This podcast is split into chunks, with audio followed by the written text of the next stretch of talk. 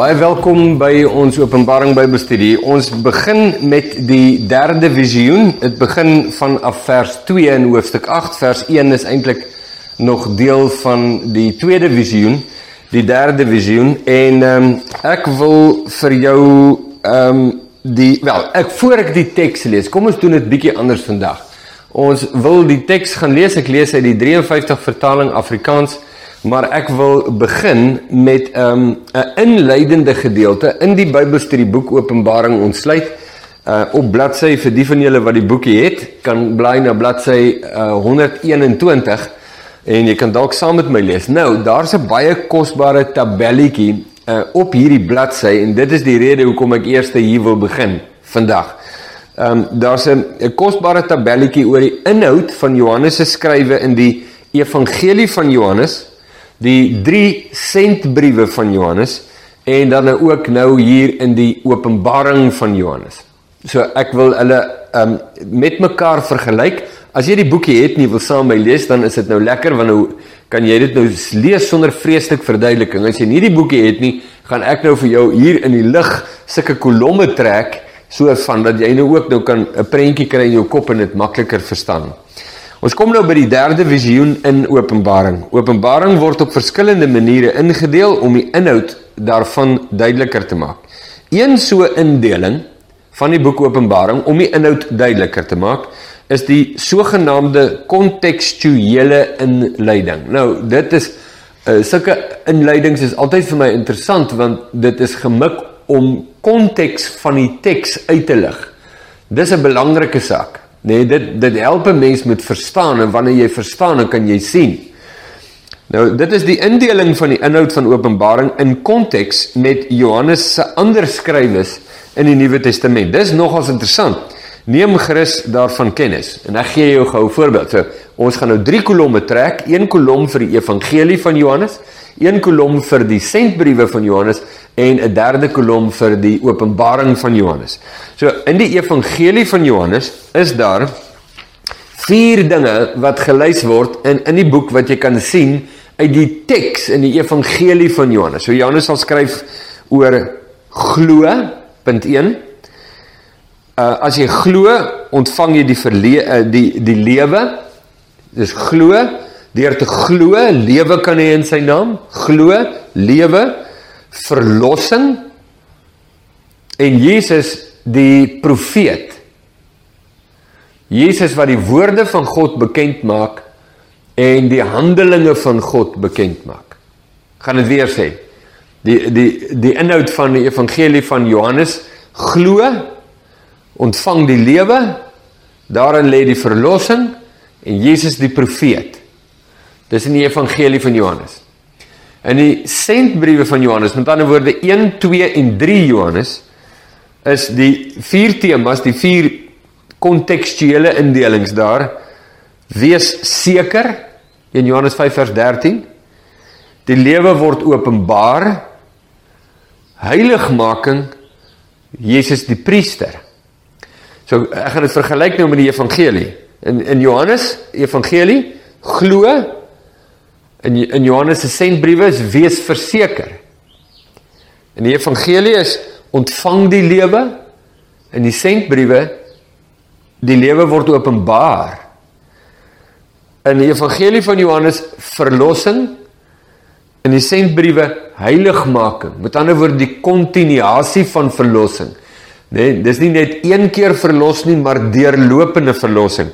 In die evangelie van Johannes Jesus die profeet In die sentbriewe van Johannes Jesus die priester. Derde kolom. Openbaring van Johannes. Nou gaan ek dit uh, ekskuus, dit is dalk nou 'n bietjie lankdradig op die kamera, maar dit maak net soveel sin as jy dit so doen. Evangelie, glo. Sentbriewe, wees verseker. Openbaring, wees gereed.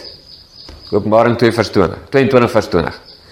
'n uh, Evangelie van Johannes, ontvang die lewe, sentbriewe, die lewe word openbaar, openbaring, die lewe beloon. Ontvang, ken of openbaar die beloning van die lewe. Ehm um, Evangelie van Johannes, verlossing, sendbriewe, heiligmaking, openbaring, soewereiniteit. God is in beheer. Evangelie van Johannes, Jesus die profeet, sendbriewe van Johannes, Jesus die priester, Openbaring van Johannes, Jesus die koning, of ons kan ook sê Jesus die regter. Dis interessant, né? Nee? Kontekstuele indeling. Geef vir jou so 'n bietjie meer insig en duidelikheid.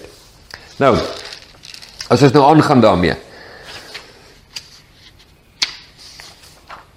Hou in gedagte dat Openbaring nie kronologies is nie. Dis 'n belangrike ding. Dis nie nou dit, dan dit, dan dit, dan dit nie. Is dikwels dieselfde toneel uit verskillende hoeke uit. Openbaring is nie kronologies nie. Met ander woorde, dit ontplooi nie volgens 'n tydskaal nie, wat die woord kronologie beteken. Hoofstuk 8 volg nie op hoofstuk 7 nie. Die visioene vertel die verhaal van God se bemoeienis met die mens van verskillende kante. Die visioene loop as ware parallel met mekaar.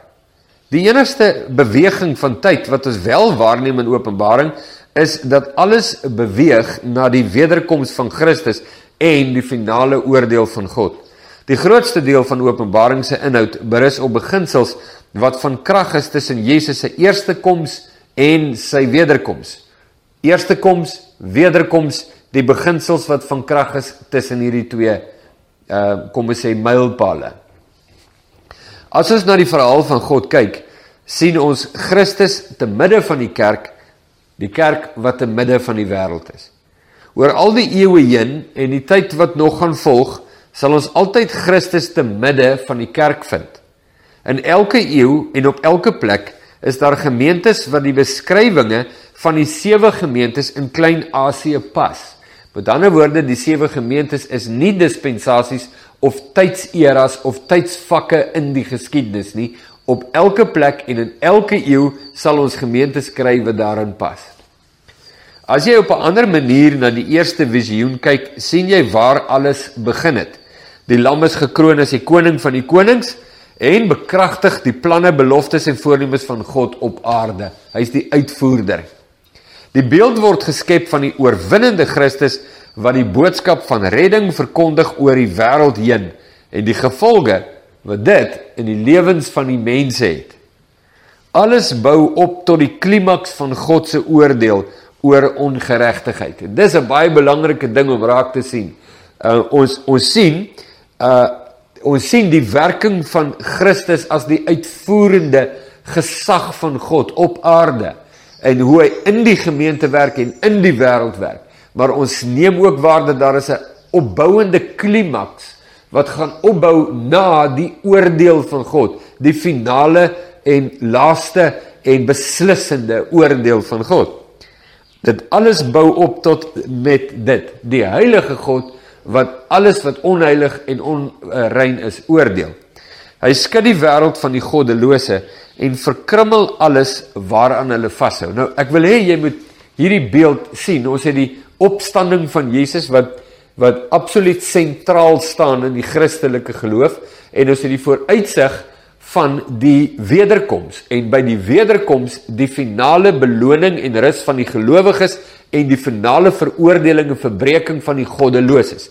Tussenin tussenin kry ons die tydperk waarin ek en jy nou lewe.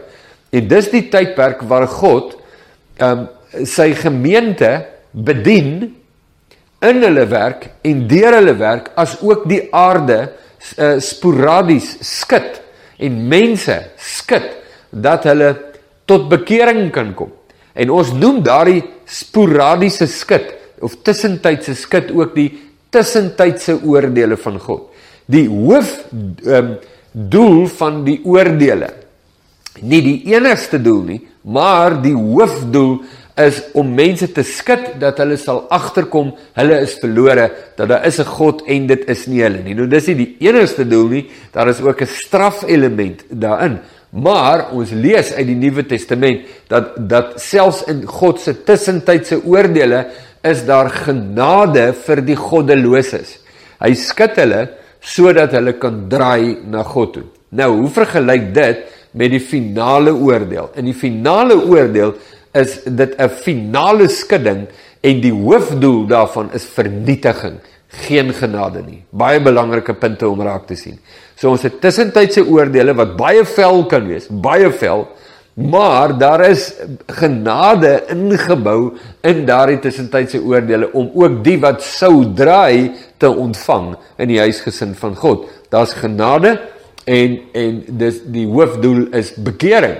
Uh maar nie so met die finale oordeel nie. So ons het die groot deurbraak, die opstanding, die finale klimaks, die finale oordeel en dit wat tussenin is. En hierdie tydperk tussenin in die Bybel staan bekend as die eindtyd. Die eindtyd het nie begin met die jaar 2000 nie of in die moderne era of nou nie of vanoggend of môre nie. Die eindtyd het begin met die opstanding van Jesus Christus. Belangrike Bybelse begrippe. Uh kyk 'n mens op 'n ander manier na die tweede visioen. So ons het nou gepraat bladsy 122 in die Bybelstudieboekie oor kyk jy op 'n ander manier na die eerste visioen en 'n afleiding gemaak. Kyk jy op 'n ander manier na die tweede visioen is waaroor die volgende paragraaf gaan.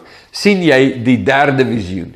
Op 'n ander manier na die tweede visioen, dan sien jy wat ons nou gaan lees of dalk in die volgende video, uh die die derde visioen wat begin in Openbaring 8 vers 2. Die derde visioen begin weer met die eerste koms van Christus, maar fokus nie regtig daarop nie. Daar is iets anders wat hier na vore tree. God het sy lam gekroon, maar die wêreld het hom verwerp en hou aan om hom te verwerp. Een van die belangrikste boodskappe van die Ou Testament tree in die visioen sterk na vore, naamlik Psalm 2. Nou in hierdie Psalm waarsku God die konings en nasies van die aarde om nie die seën te verwerp nie want dit kan en sal verwoestende gevolge meebring. Nou in die Bybelstudieboekie haal ek die hele Psalm 2 aan wat uh, jy dan nou kan lees en ek jou sterk aanraai. As jy nog nie het nie, doen dit, maar selfs al het jy nog nie, doen dit weer want dit is 'n kosbare manier om die res van die teks wat ons in die derde visioen nou gaan lees te kan verstaan. Dit is presies wat ons in hierdie derde visioen gaan sien. Die aarde span saam om God se gesag te verwerp. God lag en spot met hulle en reik 'n ernstige waarskuwing uit, naamlik kus die seun of soen die seun dat hy nie toornig word en julle op die weg vergaan nie want gou kan sy toorn ontvlam aanbid die seun of word verpletter deur sy oordeele. Dit is die ernstige waarskuwing van God aan die aarde. En jy kon dit hoor met die uitstorting van die Heilige Gees Handelinge 2, was dit presies die woord wat Petrus verkondig het. En presies die rede hoekom die mense diep geroer deur die Heilige Gees na Petrus toe gekom het en gesê wat moet ons doen? En Petrus sê bekeer julle en laat julle gedoop word en julle sal die gawe van die Heilige Gees ontvang. Die boodskap van God het altyd twee kante. In die laaste aantal jare het uh, mense gekla oor die verkondiging van die evangelie in die vorige dekades. Daar word gesê dat daar slegs gekonsentreer is op God se oordeel. Draai of braai was die grappige manier hoe hierdie benadering beskryf is. Deesdae word daar sterk klem gelê op verhouding met God uit liefde in teenstelling met die vrees vir veroordeling. Dit is egter nooit net die een of die ander nie. Ek was een van die ouens hier in my jonger jare wat jy weet wat so verwys het na die tipiese draai en braai predikers. Net dat daar weet daar's nou uh, en weet so jy maak hulle half af en sê hulle weet nou nog nie nog nie die lekker die openbaring of die memo gekry nie. Die punt is draai of braai is absoluut die waarheid. Is absoluut die waarheid. Ehm um, wanneer God sy profete uitstuur om mense te praat, dis 'n draai of braai, nie net in die Ou Testament nie, maar ook in die Nuwe Testament. Ehm um, maar is nie net draai of braai nie. Dit is ook die lieflike uh, voordeel van verhouding met God uit liefde. En dis nie net verhouding met God uit liefde nie, dis ook die oordeel. sien, dis nooit net die een nie, dis beide. Ehm um, aan die een kant kry ons Romeine 2 vers 4 wat sê verag jy die rykdom van sy goedertierenheid en verdraagsaamheid en lagmoed en lankmoedigheid omdat jy nie besef dat die goedertierenheid van God jou tot bekering wil lei nie. Die vers sê dat God uh, deur genade mense na hom wil draai sodat hulle verhouding met liefde met hom kan geniet. Dit is so 'n kragtige boodskap en werd om nog meer beklemtoon te word. Maar Romeine 2 vers 5 sê, dit is vers 4 Hoor wat sê vers 5. En voor ek nou gaan lees, ja, kom ek lees dit eers klaar dan sê ek. Uh vers 5 sê, maar ooreenkomstig jou verhardheid en onbege of onbekeerlike hart vergader jy vir jou toren as 'n skat in die dag van die toren en die openbaring van die regverdige oordeele van God. Ons doen dit baie keer. Ons lees een versie en dan haal ons uit. Ehm um, weet nou kom ons gebruik Romeine 2 vers 4 as 'n voorbeeld. Ehm um, en ek het dit al gehoor. Jy weet mense sal sê, nee, jy kan nie so preek nie. Weet jy nie dat dit die goedertierenheid van God is wat mense na hom toe draai nie. Nou twee foute wat mense maak wat sê wat hulle sê. Ehm uh, met wat hulle bedoel met die aanhaling is 1 Hulle verstaan nie wat in vers 4 staan van Romeine 2 nie. Verder lees hulle nie vers 5 nie. En dit is die argument wat oor en oor en oor na vore kom. Is ons lees die Bybel chirurgies en haal vir ons versies uit wat ons van hou en bou vir ons dan nou 'n quasi Bybelteologie op grond van die Bybel, maar op 'n gechirurgeerde weergawe is my nuwe woord ehm um, van die Bybel. En jy kan nie dit doen nie. Jy, jy het nodig om die Bybel in geheel te lees om die boodskap van God te hoor. So lees vers 4, maar lees ook vers 5. Lees Johannes 3 vers 16, maar lees ook vers 14 en 15 en lees ook vers 36 die einde. Weet lees die Bybel in geheel. Wat 'n belangrike ding is om te sê, ons kan dit vir mekaar maar baie sê. Ehm um, die boodskap van die liefde van God kanselleer nooit die boodskap van die oordeel van God nie om net op een enige klem te lê is om die boodskap van God te verdraai. Om net klem te lê op die oordeel is 'n verdraaiing. Om net klem te lê op die liefde is 'n verdraaiing. Jy kan nie net op een klem lê nie. Jy moet beide hê. In hierdie visioen sien ons Psalm 2 in aksie. Wat 'n inleiding. In hierdie visioen, wat 'n een? Die derde een, die een wat nou gaan volg. Met ander woorde, van Openbaring 8 vers 2. Jesus het die maak die sewende seël oop, daar kom stilte in die hemel omtrent 'n halfuur lank. En vers 2 sê en ek het sewe engele gesien wat voor God staan en sewe bassyne is aan hulle gegee. So, hierdie hierdie is nie 'n kronologiese ontwikkeling van hoofstuk uh 7 nie. Dit is baie van wat ons gaan lees in hoofstuk 8 gaan 'n herhaling wees van wat ons gesien het in in hoofstuk 7, maar daar kom nuwe elemente by en nuwe fasette wat hierdie wat hierdie toneel vir ons uitbou. Baie belangrik om te sien. Jesus breek die sewe seels. Seël 1, 2, 3, 4. Nee, die perde wat ry. Dan het ons seël 5 en seël 6, die belangrike gedeeltes wat ons gelees het, um vanaf hoofstuk 6 tot hoofstuk 7. En nou die sewende seël.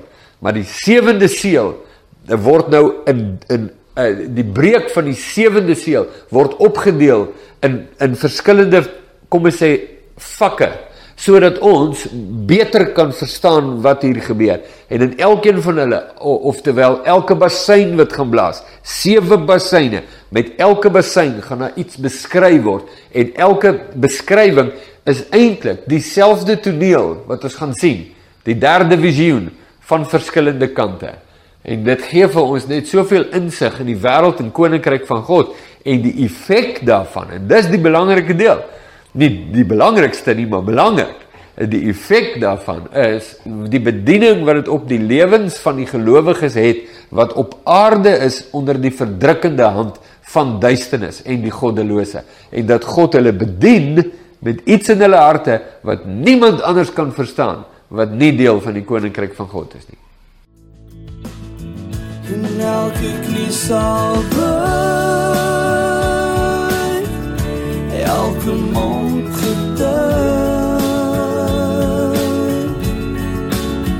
dark